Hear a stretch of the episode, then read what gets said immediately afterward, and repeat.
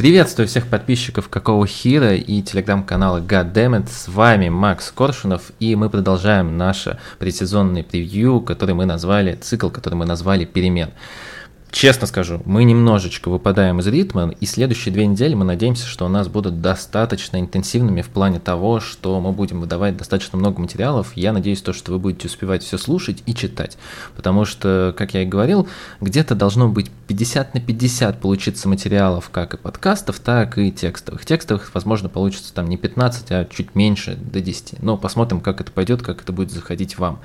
Для того, чтобы успеть сделать нам все циклы, как бы это ни звучало, мы позвали на помощь Марка. Марка, наверное, самого главного фаната Dallas, Dallas Mavericks в ру комьюнити э, из проекта High Five, из проекта Basket Talk. Обязательно все эти ссылочки прочекайте внизу. Возможно, вы на какие-то не были подписаны, потому что зачастую видим комментарии, что случайно на нас наткнулись, подписались, и нам это очень приятно, но вот давайте так, случайно вы наткнулись и на каналы, и все активности Марка, на которые тоже обязательно нужно будет подписаться. Марк, привет, спасибо тебе большое, что что согласился поговорить про Даллас. Я сегодня буду выхватывать от тебя очень много, я думаю, из-за тебя, точнее, буду выхватывать очень много гневных комментариев под э, этим роликом, этим видеороликом, но я надеюсь на конструктивный диалог с тобой по Далласу.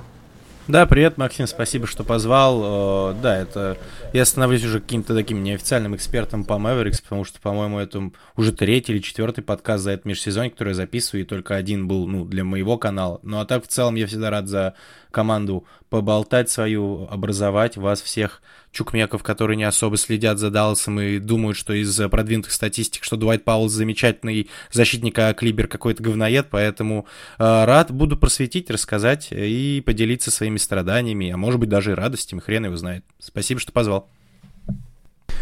Спасибо, что и пришел еще раз. Слушай, ну неплохо ты себе команду, конечно, заимел, сказал то, что твоей команды. Марк Кьюбан, наверное, сейчас несколько привернулся.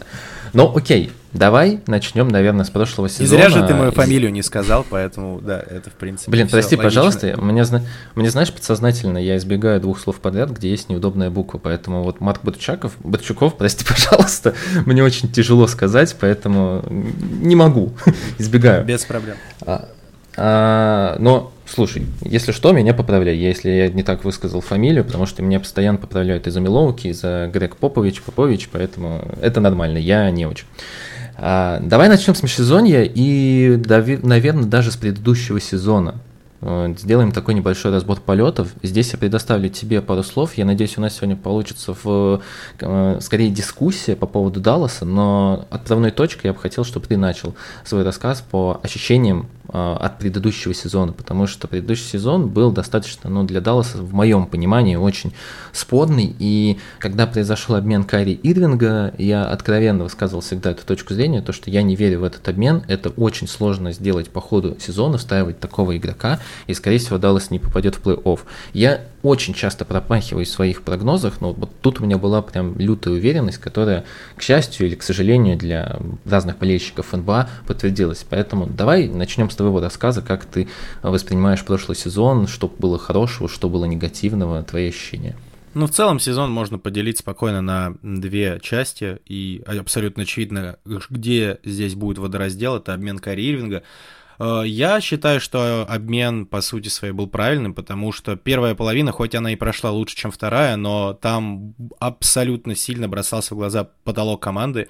Э, это э, такой был типичный для Далласа Луки Дончича баскетбол, где есть э, словенец и есть все остальные, кто выполняют всякие вспомогательные роли, защищаются и в основном предоставляют словенцу spacing для того, чтобы он уже влазил в краску, там свои всякие вот эти вот э, мувы прикольные делал, забивал, очень много скорил, бил рекорды, э, выдавал какие-то пушечные игры типа того, что он выдал с Нью-Йорк Никс перед Новым годом.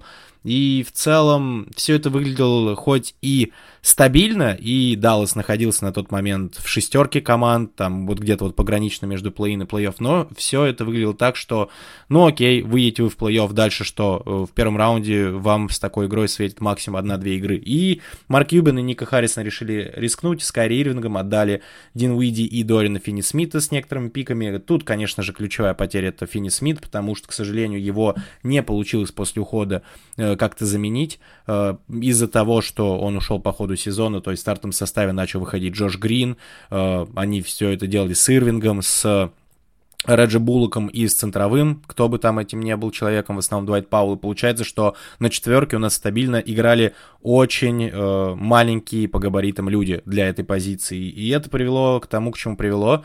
Э, оборона команды просто спустились на какое-то днище. Мне кажется, что там Даллас в последние игры 20-25 были, ну, в пятерке худших по дефенсив рейтингу. Это вот 100%. По-моему, там они даже были 27-м, 28-м, что-то типа того.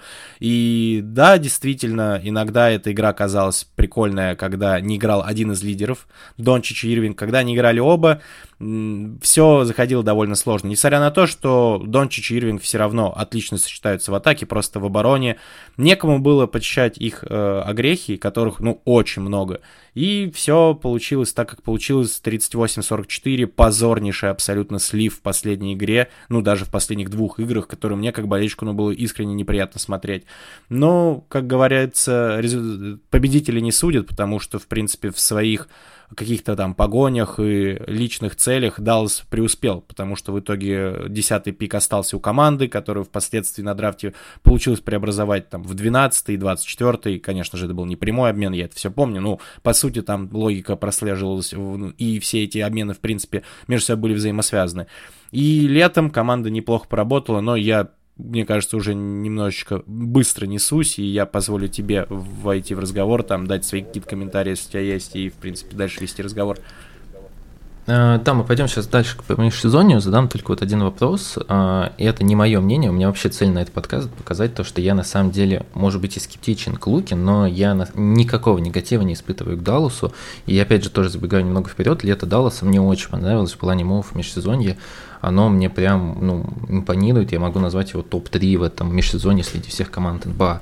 Один вопрос, ты сказал о том, то, что был очень виден э, потолок команды до обмена Кари Ирвинга. Кари Ирвинг получили, и я видел в Твиттере, по крайней мере, множество мнений от рядовых болельщиков, которые ну, лайкают такие похожие э, комментарии о том, то, что а не получается ли так, что Даллас на самом деле обменял Спенсера Динуиди на похожего по функционалу баскетболиста, отчасти по похожему по функционалу по э, баскетболиста, который, естественно, лучше, чем Динуиди, но потолок команды от этого не меняется, потому что стилистику игры будет очень тяжело изменить, э, находясь на площадке. Вот ты сказал, то, что они вместе отлично сочетаются, но при этом в, нападе... в защите у вас всегда будет очень большая проблема с бэккотом, которую э, нужно как-то... Мы еще поговорим, как Даллас будет разбираться с проблемой в защите и кто будет защищаться на периметре, но все равно это будет определенная проблема по сочетанию их вместе на площадке. Поэтому я не сижу в Твиттере, потому что я не могу понять, как можно сравнивать по уровню Динвиди и Ирвинга. Это нужно быть вообще одаренными людьми. И вообще я бы в какие-то прямые аналогии и пытаться в этих сравнениях найти причину провала Далса не стал бы вдаряться. Это сугубо, на мой взгляд, нехватка габаритов. И в межсезонье, как ты уже сам отметил, эту проблему попробовали решить. Если она не оставит никаких там изменений в структуре защиты команды, там в атаке, тогда я признаю свою неправоту и скажу, да, действительно, зачем нам э, Карри Ирвинг, если у нас был Карри Ирвинг дома под названием, да, Дин Уиди, но мне кажется, что это абсолютно неправильный тейк и неправильный вектор мышления в ситуации Далласа, поэтому, да, вот такой мой комментарий на такие вот экспертов твиттерных. Окей, давай двигаться тогда к э, межсезонью. Я сейчас кратенько расскажу, что в целом Даллас сделал за это межсезонье и почему мне нравится их работа, в, э, работа Ника Харрисона и всего его, ну, можно сказать, штаба в этом, этим летом. А, ну, наверное, начну с драфта. Э, изначально Даллас выбрал, конечно, Кейсона Уоллеса, но Кейсон Уоллес был разменной монетой для Оклахомы. Они отправили его в Оклахому вместе с Бертанцем, вместе скорее с контрактом Бертанцем, чем с игроком. А, и выбрали на 12 12, под 12 пиком Оклахома выбрала для Далласа Дерека Лайвли. Очень сырого, но очень интересного римпротектора, про которого мы поговорим. И на самом деле Дерек Лайвли это единственный мув, который я называю спорным у Далласа этим летом. А, перепродлили Карри Ирвинга на, если я где-то вдруг э, запутаюсь и скажу некорректную информацию, поправляй меня. А, продлили Карри Ирвинга, насколько я помню, там трехлетний контракт. А, продлили Дуайта Паула, по сумме здесь даже не скажу, возможно, ты помнишь точную цифру. 12 на 3. А, 12 на 3, очень хороший контракт. А, подписали из Европы Данте Экзума, Майка Майлза младшего, даже не будем вдаваться в подробности, кто он и кем он является. Подписали Сета Карри, точнее вернули, наверное, в состав.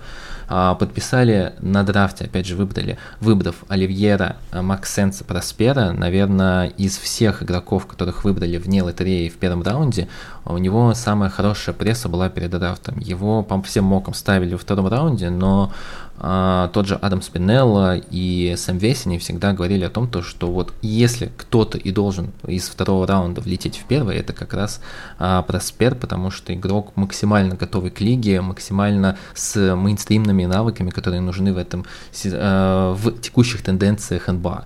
Подписали Джордана Уокера и Дерека Джонса-младшего и Маркифа Морриса. Я в двух словах постараюсь рассказать свое впечатление, а потом ты поделишься своими. А, мне очень понравилось в целом направление и то, как Ника Харрисон заменял и встраивал нужных игроков, пытается точнее встраивать и заменить то, что потеряли они в лице Финни Смита. Я ставлю очень большую ставку на Проспера в этом сезоне. Мне кажется, Проспер... А, еще забыл, извиняюсь, э, один обмен. Это Ришан Холмс, конечно, который в обмене с Проспером, а, по-моему, там Даллас обменял кэш на а, Ришана Холмса и выбор Проспера.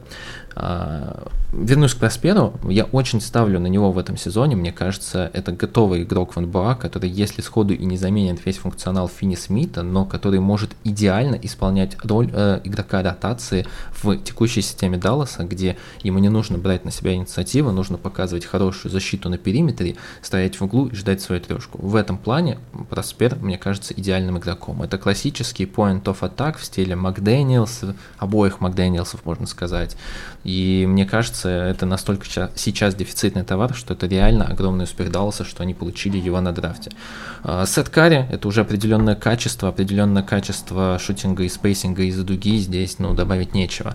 Данте Экзем, ну, все говорят, что у него хорошая защита. Я не знаю, сколько Данте Экзем сможет сыграть игр до травмы, но в целом это правда выглядит так. Естественно, я упустил еще моменты про Гранта Уильямса, и, наверное, про это подписание целиком Марку оставлю, потому что я думаю, он просто в восторге от этого подписания. Я лишь скажу то, что заполучить такого универсального игрока для защиты, который не перетягивает на себя одеяло, это большой успех. Все вспомнят, конечно, его стычку нелепую с Джимми Батлером, но если отбросить ее, то Грант Уильямс это игрок во многом, во многом благодаря которому держалась защита Бостона в тактике Мазулы э, во многих многих матчапах, во многих сетапах, где он играл. А, продлили Дуайта Паула, хорошее продление. Продлили Кайри Ирвинга, в целом здесь не было выбора, либо вы отпускаете Кайри Ирвинга, и у вас все равно нет особых мест для того, чтобы кого-то еще получить. Немного людей и команд заинтересованы в Кайри Ирвинге, поэтому продление, наверное, было максимально логичным пунктом, потому что, ну, делать какие-то выводы на треть сезона, когда получили Кайри Ирвинга, конечно, как мне кажется, делать неправильно. Марк, твои впечатления от межсезонья, что тебе понравилось, что тебе не понравилось, и давай отдельно остановимся, наверное, на Дереке Лайвли. Я знаю, что мы с тобой немного, по-моему, спорили в чате или в каком-то трейде о том, то, что ты сказал, что в целом это хороший выбор, несмотря на то, что Дерек Лайвли э, в целом-то шел очень низко по мокам и мог вылететь из лотереи спокойно, но вот Даллас его подхватил.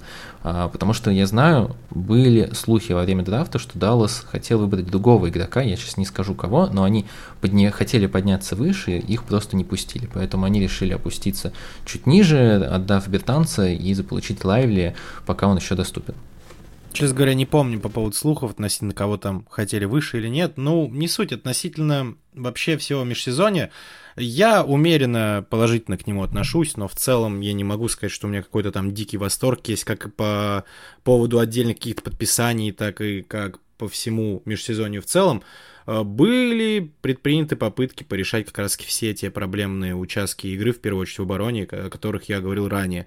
Добавили мобильного большого Решон Холмс, который вроде как мобильный, но в межсезонных играх пока что в двух он игра... наигрывается на роли третьего центрового, поэтому насколько на него там следует рассчитывать, вопрос очень открытый. Грант Уильямс э, — это те самые габариты на позиции четвертого номера, которых очень хватало Далласу во втором половине э, регулярном чемпионате э, в прошлого сезона, и в плане физики, в плане его работы по многим четвертым номерам ассоциации у меня нет никаких вопросов. Главное, чтобы он свои трехи попадал, как показывает э, практика, и опять же, предсезон игры, на которые ни в коем случае не стоит сильно ориентироваться, но Грант Уильямс, мне кажется, у него из его там условных 10 бросков, которые он будет брать, 9 будут трехи, и какие-либо другие функции в атаке он не планирует на себя брать, и такой подход, ну, наверное, правильный, потому что это то, в чем он хорош. В прошлом году он на протяжении протяжении большей части регулярки был одним из лидеров по тру-шутингу, и в целом у него за последние два сезона больше 40%, почти что на четырех попытках, поэтому это уважаемая история.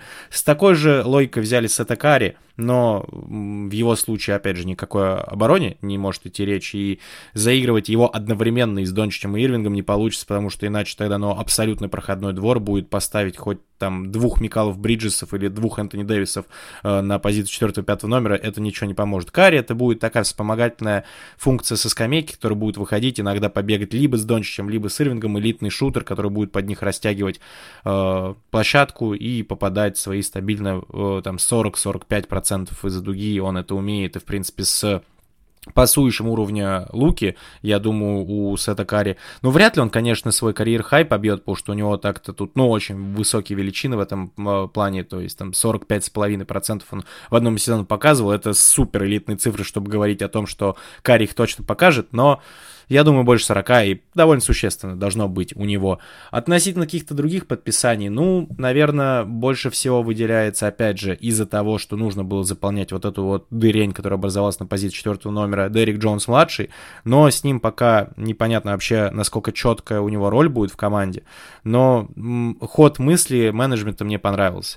А, относительно новичков, Слушай, э, мне кажется, вот, во-первых, я не знаю, это, наверное, надо будет как-то привязывать к главному тренеру команды, и вот о Киде мне прям очень много будет что сказать. Но в целом, мне новички нравятся, но мне не нравится идея заигрывания их старте с первого дня, потому что именно с такими слухами э, входил Даллас в э, эту предсезонку, то, что в старте помимо Ирвинга, Дончича и Гранта Уильямса будет и Лайвли, и Проспер. Я изначально подумал, что это шиза какая-то, честно говоря. И первая предсезонная игра абсолютно подтвердила этот тезис, потому что в атаке оба игрока, кажется, пока что мега не готовыми. Это даже больше касается Проспера, потому что Лайвли, что ему нужно делать в атаке? Ставить заслон, бежать и вылавливать пасы от Луки Донча, а на больше он, в принципе, не способен. И, ну, не будет способен еще годик-два точно. Проспер же, в свою очередь, вот ты говоришь, что он там трешечник, все дела. Многие забывают тот факт, то, что он, ну, не особо-то и трешечник. Оборонец, он классный, и таким, ну, наверное, станет, ну, выше, оборонцем выше среднего он станет с первого дня своей в ассоциации. Но вот в плане шутинга, опять же, Две предсезонные игры, не какая-то там лакмусовая бумажка, которая о чем-то говорит, но человек побаивается бросать трехи, и в основном он идет в зону мидренджа и оттуда бросает. И, насколько я понимаю, в колледже он именно за счет этого львиную часть своих очков забирал. А из дуги у него в колледже 34%. Это не какой-то там показатель, который вызывает восторг. И работы еще очень много с Проспером. Э, материал, который нам попался, мне нравится, но рассчитывать на него в первом сезоне, и уж тем более выпускать в старте на тройке, уж не знаю. Не-не-не, это ну точно не какая-то адекватная история, на мой взгляд. С Лайвли все чуть-чуть посложнее, потому что он играл, у него и, наверное, половина, и, и половина второй игры с Миннесотой была неплохая. Там он и три блокшота раздал, и, в принципе, с Габером э, сражался гораздо лучше, чем в первой игре. Но все равно это очень сыро, сырее, чем у меня в подвале. Поэтому э, с ними в первом сезоне рассчитывать на них очень сильно. Это авантюра, которую даже не знаю, с чем сравнить. На мой взгляд, как бы это иногда больно для болельщиков Даллас не было, но в старте нужно выпускать и Паула, и Джоша Грина. И место Джоша Грина это вообще безальтернативно. Я не могу понять вообще, как в голову могла прийти идея выпускать австралийца со скамейки, особенно после того прорывного сезона, который он показал.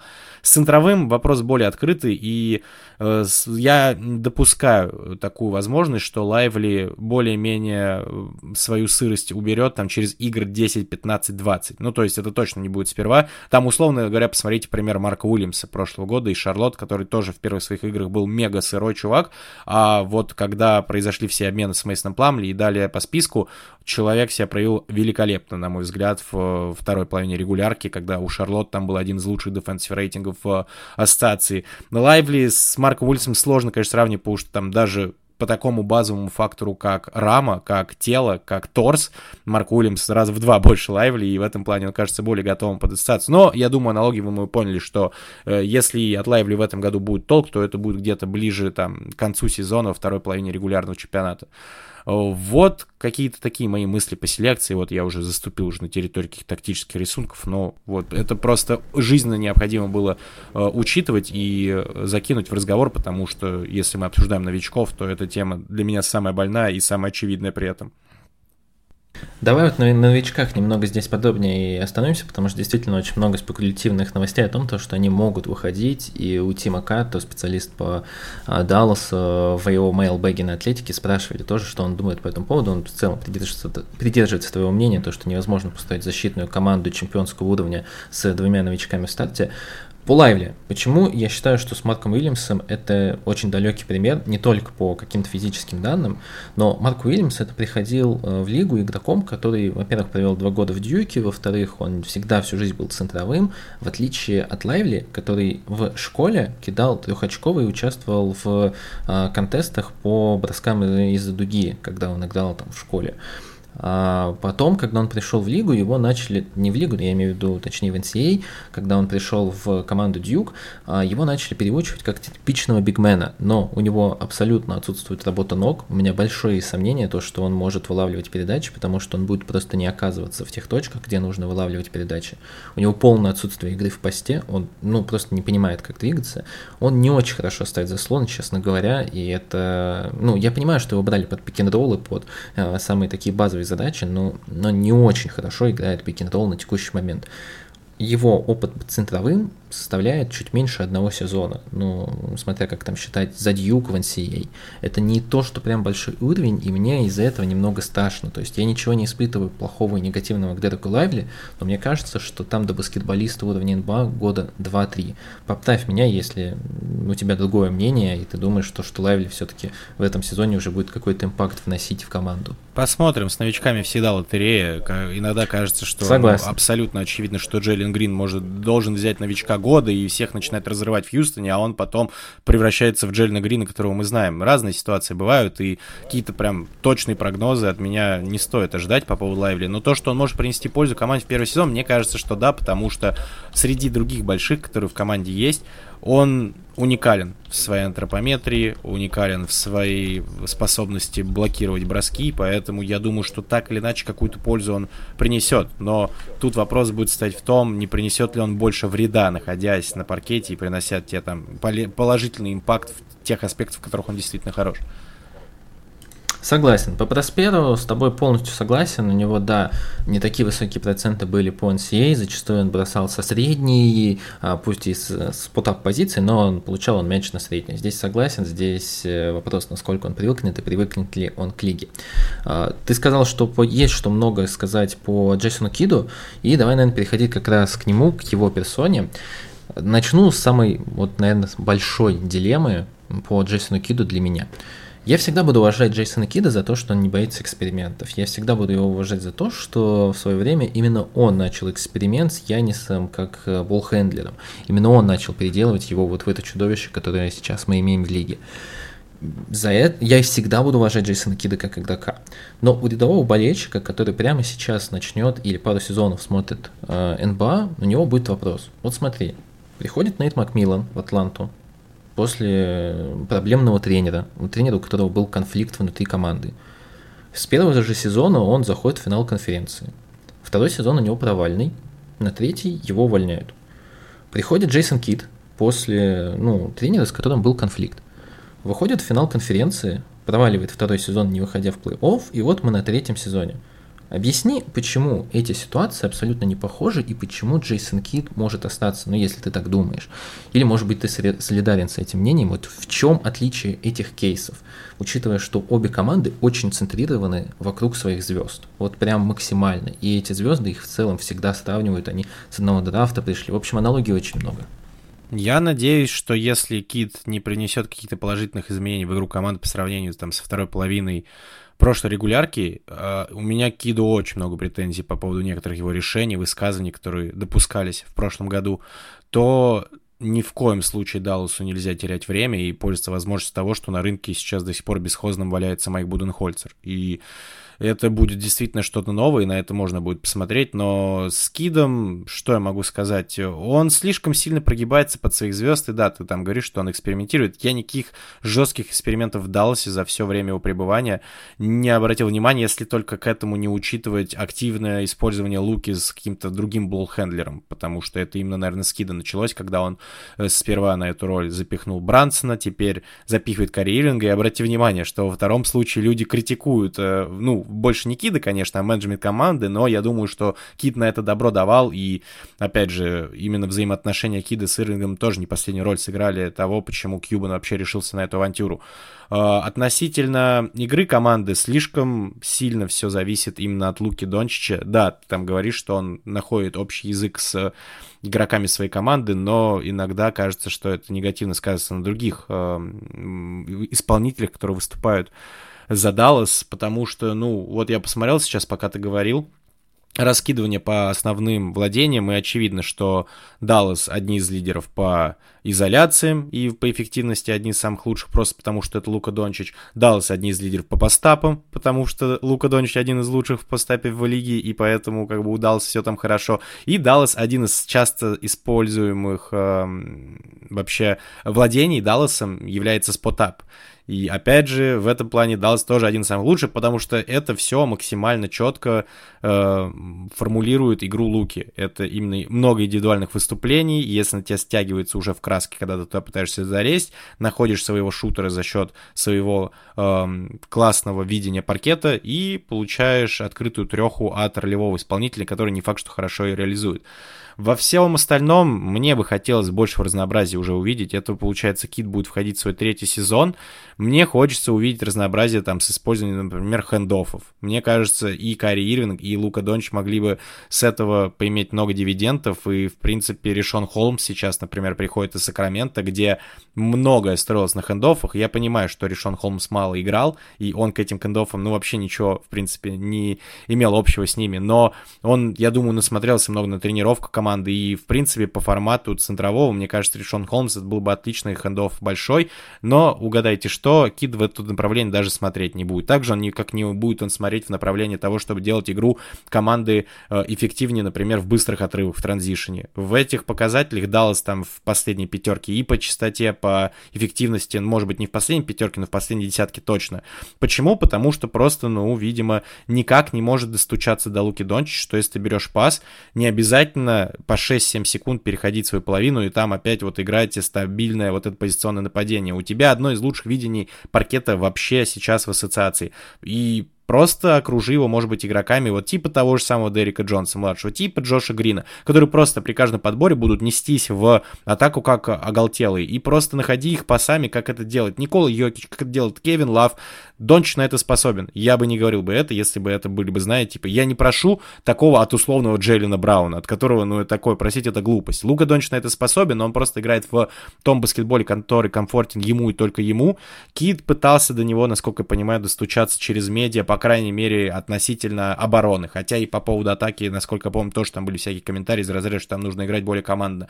Работает ли это? Хер там плавал. Э, что происходит в раздевалке, мне не дано знать, но что-то мне подсказывает, что Кит не очень хочет лезть против желаний Дончича, потому что вот эти те самые хорошо э, структурированные взаимоотношения с Дончичем, это и есть главный катализатор того, что Кид находится на своей позиции прямо здесь, прямо сейчас, и там не сидит на расшатанном стуле. Поэтому вот э, как-то так мне видится роль Кида. Пока что я даже предпосылок для инноваций не вижу, а когда они происходят под названием Lively Prosper в старте, это все выглядит мега пососно. Поэтому посмотрим. Я надеюсь, что Кид что-то такое эдакое придумает. По крайней мере, в минуты, когда Кайри Винг будет на паркете, хотелось бы более разнообразного баскетбола видеть. И в принципе, в прошлом сезоне, во второй половине, когда Лука был с травмой, был вот тот самый баскетбол с большим количеством транзишена, когда там Реджи Буллок буквально за 2 минуты 3 трехи положил, просто потому что его карьеринг быстро находил в отрывах. Но потом вернулся Лука, и даже в моменты, когда Лука был на скамейке, баскетбол команды был такой лукоподобный, даже просто с карьерингом на паркете. Нужно больше разнообразия, нужно больше гибкости. Пока что, к сожалению, от Кида я этого не увидел, особенно в последние два сезона. В первый сезон в этом плане он был неплох, базара ноль. Слушай, насчет давай гибкости, давай, вот если прям начал записывать тут э, тему, по которым нужно поговорить, потому что на самом деле это нетипично, мне кажется, мне не про Кида, мне кажется, Кида больше как любит комьюнити болельщиков, но поправь меня. А, первый момент, который прям резанул, Майк Буденхольцер. Ты хочешь видеть Майка Буденхольцера в роли главного тренера? Я просто думал, что Майк Буденхольцер, несмотря на титул, несмотря на то, что он выиграл сезон, когда его уже все критиковали, он, по-моему, себя дискредитировал очень сильно всеми своими походами в плей-офф. Точно ли это тот тренер, который нужен команде? Вот ты обвиняешь в отсутствии гибкости Э, Джейсона Кида, а по-моему Буденхольцер как раз увольнялся по причине того, что тут вообще нет гибкости, как у главного специалиста, он абсолютно неадаптивен, даже когда у него есть возможности. Справедливое замечание, но фишка в том, что Буденхольцер при этом и ставил очень командное нападение своим э, подопечным, и в первую очередь это, наверное, дальше в Атланте прорезалось, нежели в Милуоке. Я бы хотел бы именно движение в это направление увидеть.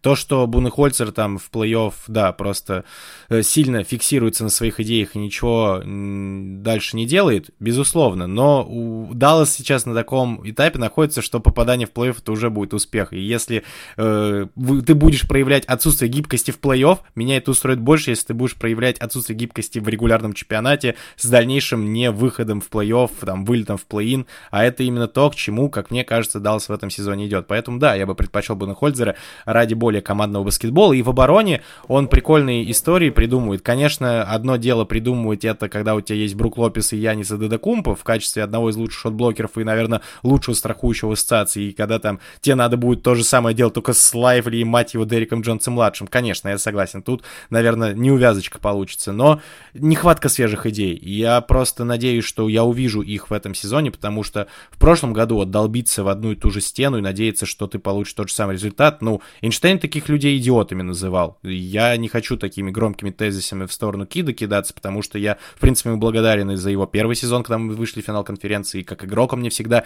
импонировал. Но прошлый сезон прям оставил мега неприятное впечатление.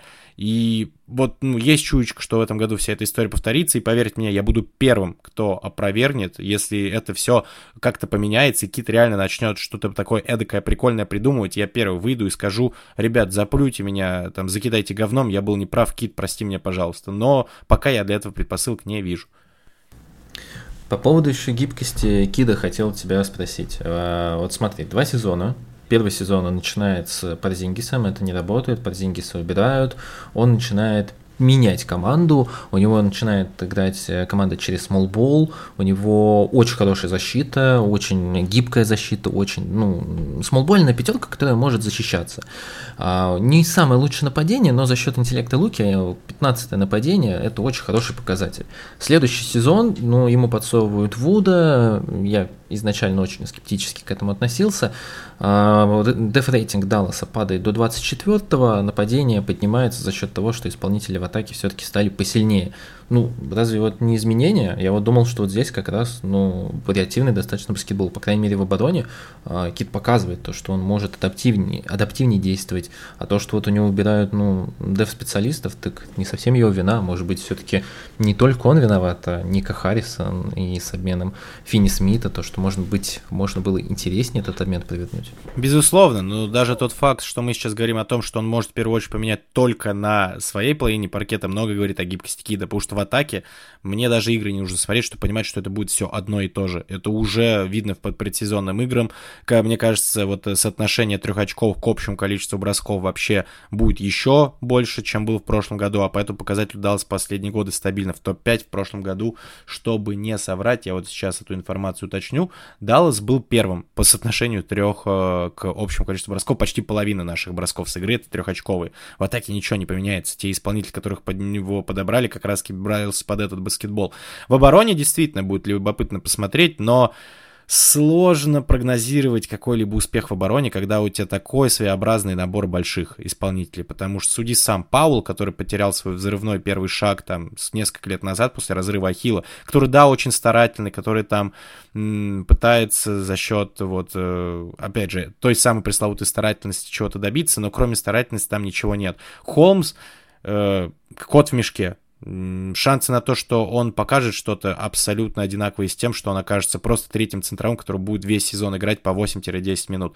Лайвли слишком сырой, и его какие-то положительные стороны, о которых я сегодня говорил, такие как элитный рим протектинг и в целом неплохая подвижность, они руинятся какие-то другие аспекты, как, например, хило и не готовое к тело, которые будут там, например, в тех же самых постапах против условных. Я понимаю, что ты не каждый день играешь против Йокича, против Эмбида, против там даже Бэма Дебаю, но вот эти люди, они из него будут капитошку лютую делать там в постапах или в любой попытке пойти с ним в контакт. И Лайвли просто будет набирать фолы еще жестче, чем в этих предсезонных играх, а он в них, ну, набрал нехилое количество фолов. А, поэтому какие-то изменения, ну да, в защите возможны, но просто, опять же, тот персонал, он не особо подходит к Иду мне кажется, для того, чтобы что-то это делать. Даже вот если мы возьмем бингов, да, сейчас стало больше форвардов, но при этом команда чуть-чуть потеряла в мобильности, потому что раньше Кит предпочитал даже более легкие пятерки, когда там э, выходил Дориан Финни Смит, который на ногах полегче, чем Грант Уильямс, да. На тройке у Кида выходил в основном Реджи Буллок, там в первые два года. Теперь это будет Джош Грин, который на ногах, ну, может быть, не тяжелее, чем Реджи Буллок, но это все равно какая-то другая история.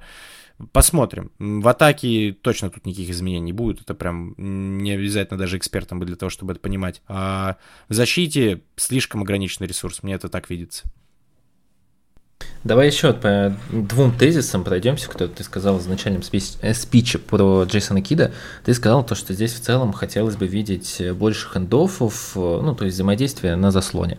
А, в целом я согласен, хендофф это мейнстримная фишка. Более современный играть... баскетбол. Вот мы сегодня созвонились, да, да, да, да. я тебе первым делом сказал, что я вчера шишку номинал на атаку Торонто и на вот это вот Дарка Раякович, как он построил нападение. Опять же, предсезонная игра. Давайте, наверное, дисклеймер до конца не делать. Просто все игры, которые я буду сегодня реферить, это игры предсезонки. Сами судите, делать, по-моему, вывод или нет. Но игроки Raptors, они действительно, когда передавали друг другу мяч, это было очевидно, что они знают, что с ним делать буквально за секунду, за две. Нету вот такого тупника, который постоянно возникает у того же самого Дончича, у того же самого, ну, у Ирвинга в меньшей степени, конечно, но все равно, как бы, когда начинается лютая импровизация, а, то, а там люди уже знают, как это играть, и мы живем в эру НБА, где все копируют удачные стили друг друга, и в прошлом году Сакраменто и их стиль привнес самую эффективную атаку в истории баскетбола, в истории НБА, по крайней мере. Поэтому очевидно, что мне бы хотелось, чтобы моя команда двигалась в эту сторону. И по-моему, это э, довольно объективное желание, то есть оно этим вызвано, а не каким-то там просто желанием разнообразия. Это просто более эффективно, вот и все. Про Раяковича, да, я сам на самом деле ожидаю не знаю, от Торонто, если тренер Торонто, текущий Раякович, сможет построить нападение команды, это будет шоком, потому что в прошлом году Raptors были отвратительны во всех начинаниях в нападении, это было очень тяжело смотреть. Да, я с тобой по хендофам очень согласен. Вообще хендоф это лакмусовая бумажка того, насколько хорошо команда играет, понимает идеи тренера и насколько она готова к сложному баскетболу в атаке. Но одно мне резануло, а, если касательно Кари Ирвинга и его хендофов, у меня нет никаких сомнений, при всей моей, на самом деле, высокой оценке таланта Луки Дончича, а точно ли он может играть хендофы? Вроде бы, ну просто Лука Дончич это не тот человек, который хорошо бегает мимо заслонов, э, бросает в движение, вроде бы это не совсем его функционал, ну как мне казалось. Может быть, ты, конечно, в этом видишь что-то другое, но мне это тяжело очень представить. Это бумаге, не его функционал, но мы никогда не узнаем, что его функционал, если он этого вообще делать не будет. Как бы off-ball movement какой-либо, получение там мяча с хендофа, э, просто побольше спотаппинга. И можно до конца карьеры говорить, что это не его, зачем его использовать в неэффективных каких-то историях. Так мы даже это и не пробовали, поэтому надо хотя бы попробовать, и потом уже можно будет делать какие-то выводы, стоит ли оно того или нет. Конечно, визуально кажется, что, может быть, это не, не та стезя, в которой Лука будет чувствовать себя комфортно. Но для меня Дончич по таланту это игрок топ-5 ассоциаций. И если он таковым является, таким кажется, то я думаю, что он плюс-минус в каждом владении сможет что-то такое прикольное показывать. Может быть, не так эффективно, как в постапах и изоляциях, но просто когда ты будешь двигаться э, в атаке с хенд-оффов, получать мяч, то остальные четыре игрока просто будут себя чувствовать гораздо комфортнее, нежели когда ты лезешь в изоляции, в постапы, э, атака становится дико стагнирующей, и просто люди проводят там ценные секунды в ожидании получения мяча под spot-up. Come on, разнообразие, это оно решает. И вот эти вот тезисы о том, что это не самая лучшая история под Луку, так мы даже, блядь, и не пробовали. Вот и все. Окей, давай переходить к Луке Дончичу. У меня возник один вопрос, исходя, опять же, из твоих мыслей, которые ты говорил в спиче про Джейсона Кидда. А, вот ты говоришь, только вот был травмирован Лука Дончич, и в целом Джейсон Кит начинает играть э, в интересный комбинационный, более современный баскетбол. А, не да, в этом межсезонье э, в Словению ездил Лука Дончич играть за сборную. Я заходил, я честно скажу, смотрел только отрывки, но я читал, по крайней мере, комментарии, что пишут люди, и все комментарии про игру сборной Словении заканчивались на том, то, что Лука Дончич играет в Даллас. У меня возникает вопрос.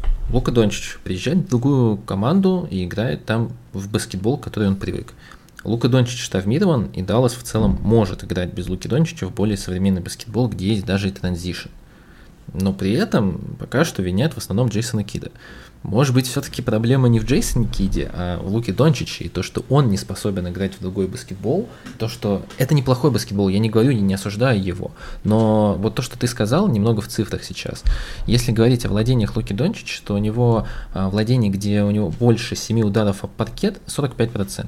Владение, где он больше 6 секунд держит мяч, 60%. Это огромные цифры, это, ну, честно говоря, такое... Раякович его бы задушил бы нахрен с такими цифрами так-то. Да, да, да. Владение, где у него меньше двух секунд, всего 10%, это чудовищно низкие цифры. Честно говоря, не знаю, ни у кого такого не видел. Я думаю, даже у Леброна как, ни, ни в одном из сезоне близко цифры к этому не подходили. Но я все веду к тому, то, что несмотря на всю э, тяжесть огромного таланта Луки Дончича, может быть, проблема все-таки не в Киде, а в том, то, что Лука Дончич уже полностью, когда на площадке находится, он генерирует только такой баскетбол, и только в такой баскетбол способен играть. Способен ли, давай так, такой вопрос, способен ли адаптироваться Лука Дончич, по твоему мнению, играть в другой баскетбол, а не сливать тренера за тренером? А, опять же, я не говорю, что он сливает Джейсона Кида, у них вроде бы хорошие отношения, но с Риком Карлайлом, по-моему, была плюс-минус очевидная и ситуация, очевидная история, то, что там были конфликты между ними. Нет, ты прав абсолютно. Это Дончич это такая же часть уравнения и переменная важность которой, ну, по крайней мере, на одном уровне с Кидом, а скорее всего даже чуть повыше, я с тобой согласен. Э, действительно, есть такое. Э, что с Лукой делать, не знаю. Мне кажется, если честно, уже поздно что-либо менять э, в, ну, по отношению к нему, несмотря на то, что он все еще молодой но вот тот факт, что он в попу поцелованный уже, там, я не знаю, с возраста 16 лет, мне кажется, оставляет неизгладимое впечатление на твоей психике, на твоем отношении вообще к жизни. И по поведению Лука, как бы мне бы это неприятно было э, признавать, но он гораздо ближе к условным Леброном Джеймсом и Джеймсом Харденом, нежели к Дирку Новицки, да, там, или Тиму Данкану. И могу ли я от человека с таким психотипом, основываясь на его поступках, заявлениях, поведению на паркете в том числе, я, если что, э, психолог такой же самый, как баскетбольный аналитик, то есть пососный. Поэтому, если что, сильно там на мои какие-то выводы не обращайте внимания. Но я за Лукой пристально слежу уже на протяжении 5-6 лет у него сложилась такая история, то что он дива, он просто дива, и все будет либо как он хочет, либо никак. У меня именно так складывается впечатление. Я понимаю, что по уровню анализа я, тут меня можно сравнить с психологом из «Взял мяч», ну, что поделать, э, какие времена такие психологи. Поэтому боюсь, что Луку не поменять, под него нужно так или иначе подстраиваться. Просто в моменты, когда Луки нету на паркете, быть более свободомыслящим человеком и не пытаться наигрывать то же самое, что ты наигрываешь, когда словенец находится. И вот ты там говоришь, что Кит проявил гибкость, когда Луки не было, и его просто и команда гоняла транзишн. Мне кажется, там э, с точки зрения тренерской работы был разговор э, Кайри, вот тебе мяч, э, делай, что хочешь, и все. И вот так вот пошло. Но ты не можешь это сделать, даже когда у тебя вот играет Лука Дончич, ну там не играет по 48 минут. И вот в этом плане Киду больше вопросов на данный момент, чем к Дончичу, потому что от Кида я ожидаю возможности того, что он может измениться. От Луки нет. Поэтому, на мой взгляд, это здравая такая позиция. Хотя ты абсолютно прав, что вина в таком стиле баскетбола, который вот Даллас играет, это гораздо больше она на Луке, чем на Джейсон Киде. Просто Джейсон Кид может ситуацию со своего конца как-то поменять. А Лука, я боюсь, что вот в таком формате, в котором мы его наблюдаем прямо здесь, прямо сейчас, ну, как минимум, ближайшие года два или три мы его будем видеть. Я, конечно же, не исключаю вариант какого-то шокового потрясения, может быть, какого-то осознания того, что с таким баскетболом ты реально никогда ничего добьешься, и Лука, уже будучи не игроком Далласа, ну, придет к какому-то там, знаешь, э, общему знаменателю и пониманию того, как э, достичь нормального такого результата в НБА. Пока мне кажется, что ну, это точно будет не в Далласе, и в Далласе, к сожалению, мне не суждено увидеть такого изменения в поведении Луки как и за паркетом, так и на паркете. А, небольшой тезис, который я давно на самом деле проецирую. Мне тяжело представить, что с таким стилем баскетбола, вот который ты описал, который тебе тоже не нравится, вообще реально выиграть чемпионат. Но если мы гипотетически представляем то, что Лука Дончич выиграет чемпионат, не меняет стиль, он выиграет в таком стиле, в котором он играет баскетбол. Какой ближайший историк, какая ближайшая историческая аналогия именно по стилистике команды и лидера ты видишь? И видишь ли ты ее вообще? Задаю с целью понять, один ли я так мыслю, это, или это действительно ну, мнение, которое имеет право на жизнь, и у тебя тоже есть такие сомнения, что с, таким, с такой стилистикой можно выигрывать, и такие были вообще когда-либо прецеденты, случаи. Да нет, не было, но в случае за Луку говорит возраст и тот факт, что все-таки, ну, может быть, он поменяется. Ну, вот может быть. Пока что он идет абсолютно точно по пути вот э, Уэсбрука, по пути Хардена отчасти. Мне не очень нравится сравнение с Уэсбруком, потому что мне кажется, что, ну, слишком мимо. Э, вот к Хардену ближе, окей, я уже готов принять, там, поспорить. И какие успехи у этих игроков были в ассоциации, там, на индивидуальном уровне, да, и на командном, в принципе, можете сами в интернете посмотреть э, в принципе, я даже не знаю, что и добавить еще. А то, что вот там Лука вот возьмет сейчас чемпионат, мне просто в это настолько сильно не верится. Под него такой нужный состав подбирать, что все это удалось.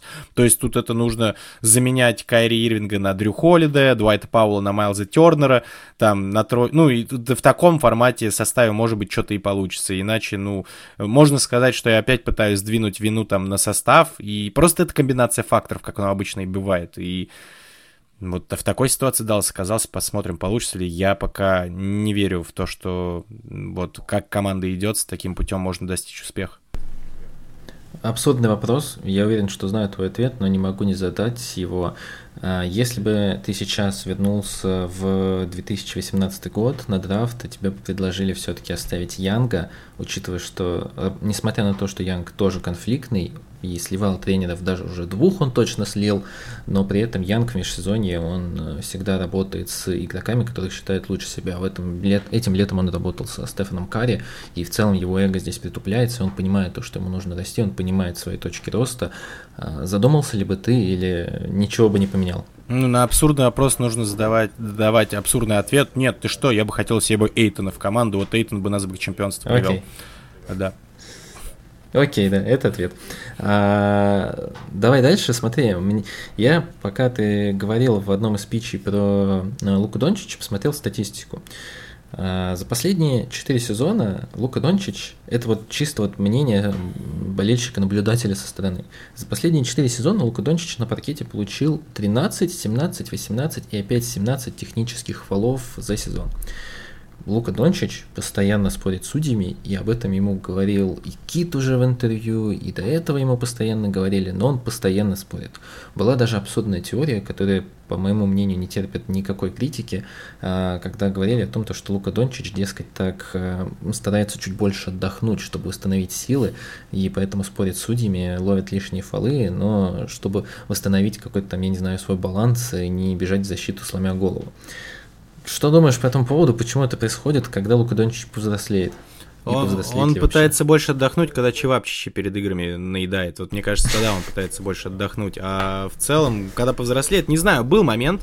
Это была, по-моему, вторая половина вот как раз того сезона, когда команда залезла в финал конфы, где Лука набрал, по-моему, свой то ли 15-й фол, то ли еще какой-то. И он сказал, так, ребят, все, я свою варежку до конца сезона закрываю. И это действительно была половина сезона, когда Лука велся максимально сдержанно, это все распространилось на плей-офф, и тогда закралась у меня мысль, что вот, видите, он способен меняться. Наступает новый сезон, э, состояние фрустрации из-за, видимо, недостаточно хорошего состава э, команды в первой половине чемпионата, и вот это вот состояние перманентного желания общаться с судьями вернулось, как ни в чем не бывало. Лука показывал на дистанции карьеры, что у него были такие моменты, когда он все-таки свое эго и желание поспорить куда куда-то задвигал на задние ряды, и это, в принципе, команде только на руку играло. Потом возвращается вот эта стадия. А что, о чем эта ситуация говорит? О том, что все-таки для Луки комфортная среда обитания это быть собой, э, опять же, болтать налево-направо. При этом он показывал уже способность э, меняться, по крайней мере, на ограниченные какие-то временные участки. Мне кажется, что чем больше будет какое-то социальное давление, может быть, разговоры в медиа, если начнется новый сезон, он опять начнет собирать эти технические налево-направо, рано или поздно он опять вот посмотрит на всю эту инфошумиху, подумает, да как вы вообще смеете про меня такое говорить, я же уже доказывал в своей карьере, и докажет еще раз, и, надеюсь, уже перманентно. Но как я на это смотрю, конечно же, негативно. Я ненавижу, когда ну, игроки общаются с судьями чрезмерно. Это там, как бы, я в этом плане, моя логика постоянная, я поэтому и не особо хорошо в этом плане отношусь к Леброну, к Хардену, да там даже к Кайлу Лаури отчасти, потому что он тоже любит там с рефери поболтать. Крис Пол, конечно же. Вот Лука Донч вот в этот список абсолютно точно входит, и ну, какие у меня эмоции может тут вызывать? Абсолютно негативные. Это пустая трата энергии, которая в основном выливается в технические фолы против моей любимой команды. Поэтому, а толку-то? Давай двигаться к Кари Ирвингу. Здесь, наверное, у меня будет максимально один простой вопрос. Наверное, нет, два даже. Кари Земля Ирвинг, плоская, если что, Земля плоская. Земля плоская, смысл Вселенной 42. А, во-первых, Кари Ирвинг, твое отношение к нему потому что, мне кажется, из всех суперзвезд, мы сейчас не говорим о стилистике, но в плане надежности, в плане э, того, то, что э, на кого вы можете положиться на следующие несколько лет, Карри Ирвинг это точно не тот человек, и не удивлюсь, если он там поддержит Палестину или скажет еще что-нибудь, пока что происходит э, конфликт э, на Ближнем Востоке. Абсолютно не удивлюсь. И его опять забанят там на какое-то энное количество игр. Э, это первый вопрос. И второй, Веришь ли ты вообще в то, что Кари Ирвинг по прошествии, ну и даже двух сезонов, у него там опция игрока, он ее возьмет, останется в команде, а не уйдет куда-то в закат, э, помахивая ручкой и подписывая новый длинный контракт уже с другой командой? Кари Ирвинг постоянен в своем непостоянстве. Какие-то далеко идущие выводы по нему делать, но это, мне кажется, удел авантюристов, которым я себя, честно говоря, не причисляю, потому что, ну, контракт тот, который был подписан с ним летом, он неплох, потому что это даже не максимальный контракт, это трехлетняя сделка, а не четырехлетняя сделка. Могло быть все гораздо хуже, отпустить его уж тем более было бы какой-то, ну, Э, в такой истории, которая бы очень пагубно вообще э, отложилась бы на всю историю Далласа, мне кажется, потому что там и Лука бы забыковал, и в целом бы команда была бы гораздо слабее. Ну, у, у Кари так-то и особо других вариантов не было, куда уходить, поэтому, да, наверное, и это объясняет сделку, что она не такая вырвиглазная, которая могло бы быть, потому что все-таки мяч был на стороне Далласа в этих переговорах. Э, что по Кари, ну, типа, отпускать его нельзя было, оставлять его на более приемлемых условиях, наверное, было просто невозможно. Поэтому был выбран компромиссный вариант. Рассчитывали ли на карьеринга в долгосрок? Конечно же, нет. Ну, его Э, путь баскетбольный и там вне баскетбольный, уже достаточно о нем сказал. Люди, вот я могу еще поверить, что Лука Дончич поменяется, да, потому что ну, все-таки человек еще молодой, идет формирование личности. Карри уже сформировавшиеся и проблематичная личность, и такие люди не меняются по моему жизненному опыту, поэтому какие-то исключения делать ради Кари, ну, я не, не буду. То, что он остался, я рад, посмотрим, как его будет поведение и что, что в этот раз станет для него таким толчком для какого-то опять буйства, которое он 100% рано или поздно устроит.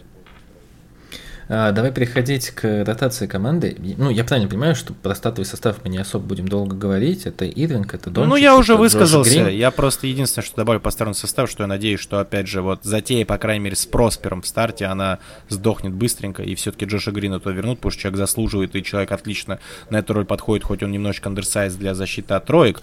Эм, кого выпускать на центровом, либо Лайвли, либо Пауэлл, я на данный момент предпочитаю все-таки даже Паула видеть, как бы я к нему не относился, но от Дуайта ты знаешь, что получше, ни больше, ни меньше. Лайли сейчас это такой сырой продукт, который нужно развивать. При этом, если рискнуть и дать ему там, опять же, играть 10-15 игр, может быть, он реально будет становиться с каждой игрой все лучше и лучше к концу сезона, как я говорил ранее в этом подкасте, но у меня на это, по крайней мере, есть надежда, то, что он реально станет неплохим центровым.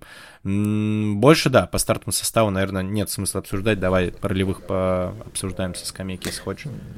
Пару слов про Джоша Грина лишь скажу. Очень надеюсь на то, что его прогресс будет последователен. То, что он показывал 40 из-за дуги в прошлом сезоне, но он мало бросает пока что, но это вот прям самый ближайший пока что игрок к Финни Смиту, которого здесь можно вырастить в ротации, в ростере команды. Ну, с определенным масштабом, конечно.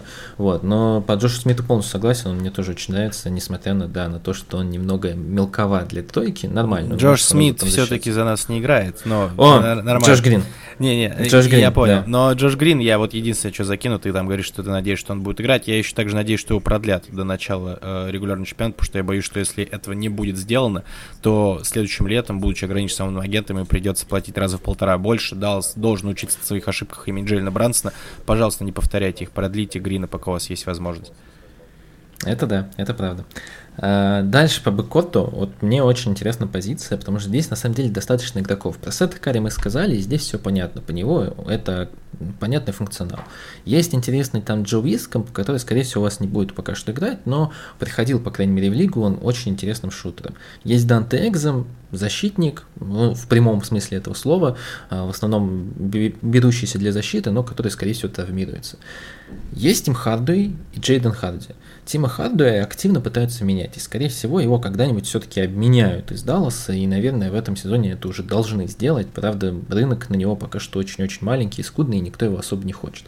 Джейден Харди вроде бы начинает все больше наигрываться. Вроде бы Джейден Харди наконец-то стал баскетболистом, несмотря на свою безумно низкую эффективность, но он по-прежнему растет, у него вроде бы есть последовательный рост, вроде бы его и Кит очень хвалит, поэтому вроде бы Джейден Харди должен стать одним из основных игроков в паре с Сетом Карри в. Так ли это, или у тебя какое-то здесь э, другое видение команды, кто будет выходить со скамейки? Ну, давай по очереди тогда пройдем. Steam Hardware у нас, опять же, заигрывается как тройка. Это жесткий мисс-матч по позиции. С точки зрения атаки, слишком много иррациональной веры в свой бросок, которая, ну, заканчивается жесткой нестабильностью, которая меня, если честно, на протяжении уже многих лет вымораживает. В моменты, когда у Хардуа игра идет, мне он жутко нравится, когда не идет, жутко не нравится. То есть постоянно американские горки, и, и вот так вот, в принципе, его карьеру задалось можно расценивать. Касаемо Джейдена Харди.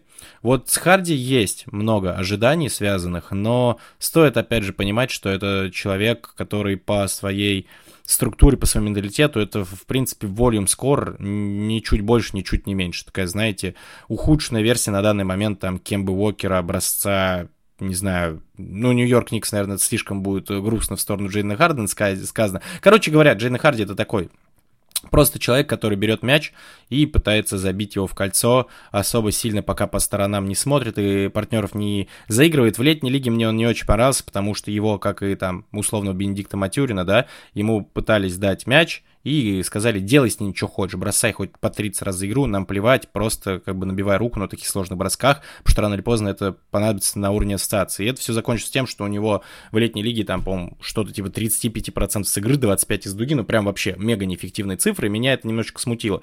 А, сейчас вот в этих двух играх против Миннесоты он играл довольно неплохо, по крайней мере, во второй игре. Э, и мне нравится, как он читает э, отсутствие страховки под кольцом. У него довольно резкий первый шаг, он прикольно лезет в подкраску.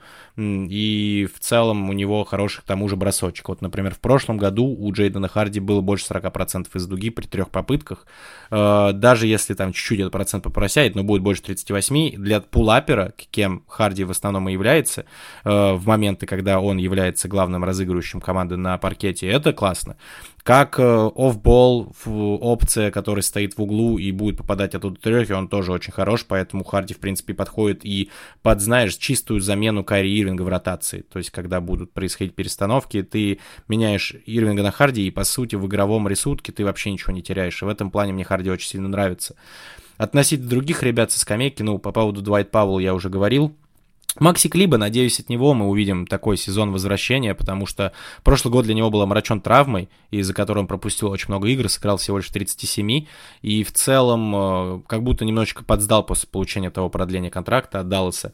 Но у меня все еще есть в него вера, я все еще продолжаю заявлять, что Клиба это хороший защитник, э, по крайней мере был им год назад. Э, в прошлом году действительно его уровень в обороне сильно подсдал, но я надеюсь, что это все-таки было в первую очередь с травмой связано, а не с чем-либо еще, и я надеюсь, что э, вернется вот тот самый немец, который выступал два или три года назад, ну, два в плей-офф, особенно когда он был мегамобильный, который справлялся и с набегами Руди Габера, и который потом Эйтона неплохо так останавливал, хотя никто не останавливает лучше Эйтона, чем сам Эйтон, но не суть. Э, Макси Клиба, в принципе, тоже очень неплохо справлялся. По остальным ребятам, которые у нас сейчас будут на скамейке, ну, про Сетакари я тоже уже высказывался в блоке про новичков, больше мне добавить нечего. С Дериком Джонсом-младшим непонятно, какая у него роль будет. У меня возникает ощущение, что это будет человек, который будет затыкать дыры в ротации при э, случае там травм одного из форвардов. Э, иначе как-то его а, а, активное использование мне сложно представить, но то, что это опять же опция под small ball, опция под, может быть, какие-то такие лайтовые пик-н-роллы уже с четвертой позиции, может быть, под испанский пик-н-ролл, как одну из опций, которая будет именно под кольцо лезть нормально, но слишком много от него ждать не стоит. Так же, наверное, как и от Данте Экзама, который, да, в Партизане очень э, хорошо свой год провел, но, опять же, потому что вижу в предсезонке, вряд ли у него будет роль выше, чем третий бэкап разыгрывающий. И э, от таких людей, ну, какого-то импакта ждать такой себе. Маркив Моррис, в принципе, Откройте статистику. Вот да, я вот хотел, вот я хотел спросить, нахера вам Маркив Моррис? Ну, четверка. Он, он лучше, чем Джавел Маги, но я не уверен, что он лучше, чем Джавел Маги ценой стретчинга контракта Джавела Маги, поэтому э, я не знаю зачем, я все еще считаю, что... Вот, я не могу понять, мне кажется, уже многие слушатели моих подкастов, там, и те, кто там на сторонние ресурсы да, приходил послушать мои мысли по поводу Далласа, многих, может, мне кажется, уже закрасться мысль о том, что я агент Хамиду Диала, но я искренне могу понять, почему это человек не в ассоциации, и почему, например, подписывается Далласом конкретно Маркив Морриса, не Хамиду Диала. Да, я понимаю, что по позиции чуть-чуть мимо, но в, в плане функционала и в плане э, каких-то штук, которые человек может принести на паркет, мне кажется, он обязан быть в ассоциации. Может быть, опять же, болельщики там Детройта, да, потому что вам больше всего приходилось видеть его на паркете в прошлом году. Придите в комментарии, просто э, просветите меня, почему настолько на него все насрали. Даже когда Майами, я увидел новость, они подписывают Диалло, я такой, ура, наконец-таки, это логично. Открываю. А там, ёпта, Шейк Диалло, человек, который играл в лиге 5 лет назад за всратый Феникс, там, набирал 8 очков, 6 подборов, прошлый э, год провел в чемпионате Японии. Come on, что с вами не так? Ну, это, извиняюсь, это такая какая-то болезненная вещь, это, ну, можно засчитать это ответом на вопрос, зачем нам Маркифф Моррис. Я не знаю, э, какую, чему он там может нравоучать молодежь, тоже не особо в курсе. Как от Йокича гребать, но это такой себе. Я бы не хотел, чтобы молодежь такому училась. А, с точки зрения игры, но этот человек уже, наверное, закончился год назад. И, опять же, просто откройте его статистику прошлой регулярки задалось. Большего от него ожидать вообще не стоит, мне кажется. Ну, слушай, тут я, по крайней мере, вижу то, что там выйдет условный лавель, и он вот против э, Денвера, и он скажет, вот этого парня не зли, иначе можно, может прилететь. Ну да, не знаю, я тоже не понимаю, чему он может учить молодежь, как он может э, выполнять функцию ветерана, для меня это очень-очень-очень тяжело к пониманию. Окей, а, давай, наверное, переходить к заключительной нашей части. Дима меня всегда здесь ограничивает и говорит то, что не надо давать прогнозы, но с тобой я готов сделать прогнозы по Далласу. А, мне вполне себе не зашкварно ошибиться, потом признать то, что я был неправ, и получить там тонну дикпиков в комментариях. Это нормально будет для меня. Но давай, наверное, начнем с тебя. Если хочешь, я скажу первым прогноз. Тут как тебе удобней. А, по Далласу, что ты именно ожидаешь от сезона в плане результатов? Может быть, не только результатов, а каких-то метафизических вещей, там, изменения Луки Дончича, Джейсона Кида, увольнения Джейсона Кида и нового тренера. Я точно ожидаю обменов по ходу сезона, и вот ты говорил про Тима Хардуя младшего 100%, поэтому, опять же, все эти предсезонные ожидания, мы же все-таки абстрагируемся от той ситуации, которая сейчас сформировалась, а если посмотреть сейчас на состав Далласа и посмотреть на составы их конкурентов по западной конференции, то мне перспектива Даллас видится, ну, максимум борьба за плей-ин.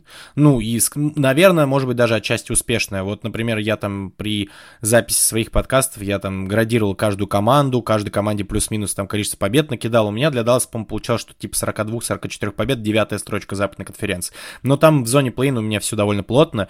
Но и при этом стоит учитывать, что мне кажется, мы вообще сейчас входим в самый непредсказуемый регулярный чемпионат за последние лет, не знаю, 10, 20, 30, наверное, вообще за все время существования НБА, потому что, ну, действительно, то, к чему ассоциация долгое время стремилась, а именно вот это вот пресловутый приоритет, мне кажется, он наконец-таки в лигу пришел, и на Западе все мега плотно, и я вообще Даллас могу видеть на любой строчке в диапазоне с 4 по 12. Я вот так вот скажу. Вот, ну, настолько большой, большой разброд по результатам в зависимости от того, насколько все это пойдет. Если атака будет идти так же хорошо, если Лука будет продемонстрировать какие-то свои исторические цифры с эффективностью больше 50 с игры, если у него штрафной прыгнет с условных 74% до 80%, если Кари Ирвинг не будет страдать своей шизой и будет также эффективно играть и отлично сочетаться с Лука в бол, потому что в прошлом году Ирвинг задалась, как бы, с точки зрения эффективности, к нему вообще никаких нареканий не было. У него 27 очков, 51% с игры, 39 из дуги. Мы говорим про человека, который ростом чуть-чуть выше меня, а я, ну, как бы 108 сантиметров. Как бы сами понимаете, какой э, масштаб э, вообще в целом таланта тут э, у нас участвует в разговоре. А так, в целом, э, что могу сказать? Конкретно по сезону обмен, и этот обмен, мне кажется, многое объяснит, в какую сторону нужно смотреть. Нужно усиление фронткорта, еще одно, и, наверное, вот в сторону центровых смотреть. Может быть, удастся по ходу сезона использовать контракт Решона Холмза в этих целях, и Хардвей, у кого-нибудь забрать центрового. Честно говоря, у меня нету каких-то таких а, даже вариантов, кто мог бы быть этим человеком. Может быть, условный Дэниел Геффорд из Вашингтона, но я не думаю, что Уизерс это особо нужно будет, особенно за те активы, которые Даллас готов будет предлагать. Эйтона с рынка уже забрали, Майлз Тернер вроде от Индиану не будет покидать, и в целом у них там все хорошо. Капелла, может быть. И, но станет ли Капелла э, решателем всех наших проблем, я дико сомневаюсь. Поэтому, ну, вот что-то типа того, борьба за плей-ин и в дальнейшее в них участие, но при этом слишком неожиданный сезон, и, дорогие слушатели, не будьте строги такие к прогнозам, просто как бы лучше своим поделитесь, оставьте его в комментариях, э, и потом можно будет подискутировать. Но мое видение ситуации приблизительно такое. Баскет Реф э, своими оценками предсезонными ставит Даллас на седьмое место в конференции, что в целом, наверное, плюс-минус похоже с моими ожиданиями. Я, правда, наверное, поставлю Даллас, вот я, кстати, поставлю выше, чем ты, наверное, на восьмую строчку в моем понимании. Думаю, там будет где-то порядка 41-44 побед. Я не знаю, пока что мне очень тяжело представить конференцию западную, там будет все очень плотно в моем понимании, и я абсолютно с тобой согласен, что, скорее всего, это будет один из самых непредсказуемых сезонов, э, в котором какая-нибудь одна травма может поменять полностью, условно получит Джамал Мюррей травму, и Денвер может в плей-ин оказаться, я не удивлюсь, если... Ну нет, совсем уж херню не неси, Йокич даже состав с четырьмя Уиллами Бартонами занесет. Согласен, ладно, Йокич получит травмы там на чуть-чуть, очень не хотелось бы, фу фу фу но если вдруг, то тогда у Денвера может все оказаться не очень хорошо. Окей, давай, наверное, потихоньку завершать. Марк, Спасибо тебе большое, что согласился на долгую беседу об одной команде. Спасибо тебе. Мы записываемся, кто не знает, два дня подряд. Обязательно прочекайте выпуск на канале Далласа, где мы говорим про северо-западный дивизион, получается. Там получилась долгая беседа, но она очень интересная. Мы там в целом захватили пять команд, проговорили, оно того стоит. Обязательно посмотрите все ссылки, которые прикреплены к этому. Либо видео, либо аудио, либо вдруг вы нас слушаете э, из закрытых наших платформ. Мы видим, как вы подписываетесь подписывайтесь на них, и нам это очень сильно греет душу. Там тоже будут ссылочки на Марка, зайдите, подпишитесь на все его активности, и ему будет приятно, ну и в целом, чтобы наша комьюнити потихонечку развивалась и становилась лучше. Ну и, естественно, не забывайте и про наши каналы. И то, что я украл, честно скажу, тоже у Марка, обязательно не забывайте оставить под этим видео а, комментарий из шести слов, это поможет нашему продвижению. Ты ставку Марк, повысил, спасибо. обычно из пяти просят, ну да ладно. Из мне пяти, еще, мне я еще, вам врал. Мне, мне еще понравилось, как ты сказал, спасибо за долгую беседу, и я такой человек, который других людей берет на трехчасовые разговоры, такой, да, очень Ну об одной команде, об одной, об одной. Да, слушай, задался, я бы мог бы и два часа с удовольствием поболтать. Спасибо, что позвали, на самом деле. Да, так, ребята, в целом, баскеток, подписывайтесь там. Э, скоро уже закончим и предстартовый цикл. Во время регулярки тоже довольно плотно за всем будем следить. Ну и да, и ребят тоже обязательно поддерживайте, подписывайтесь там им в телегу Гаддем, это и блог Макса тоже поддерживайте на Sports.ru. Э, лайки, комментарии, подписочки, колокольчики, все по классике. Ребят, вы лучше меня, наверное, уже все об этом э, знаете и помните. А Макс, тебе большое спасибо за то, что позвал, было приятно поболтать про свою любимую команду. Ну и надеюсь, услышим тебя не последний раз. Оставайтесь с какого хира и goddammit, друзья, услышимся уже очень-очень скоро.